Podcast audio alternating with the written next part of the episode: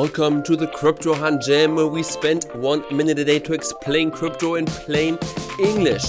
Have you ever asked yourself how Bitcoin prices get set? How is it possible that they follow seemingly random patterns up and down and impossible to predict? Is it a conversation between a few secretive people smoking cigars behind closed doors? Is it all random?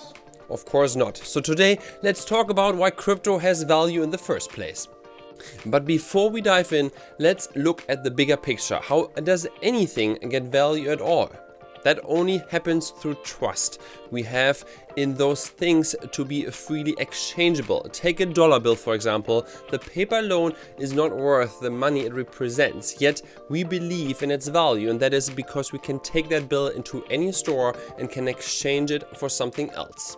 Let's take that concept one step further. Stocks in publicly traded companies represent a percentage of ownership. Yet, if you divided only the measurable value of a company, like real estate, money in the bank, products on shelves, between all shareholders, that wouldn't come even close to actual stock prices. What explains the difference is our belief in the future value of those shares. If you believe Apple will continue to grow in the future, I am willing to pay more today.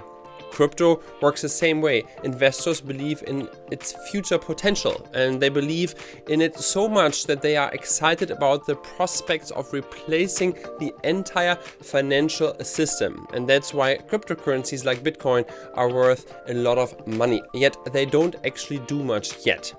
And next time we talk about how crypto markets work, the mechanisms that sets prices and using supply and demand so that we don't need those people smoking cigars behind closed doors.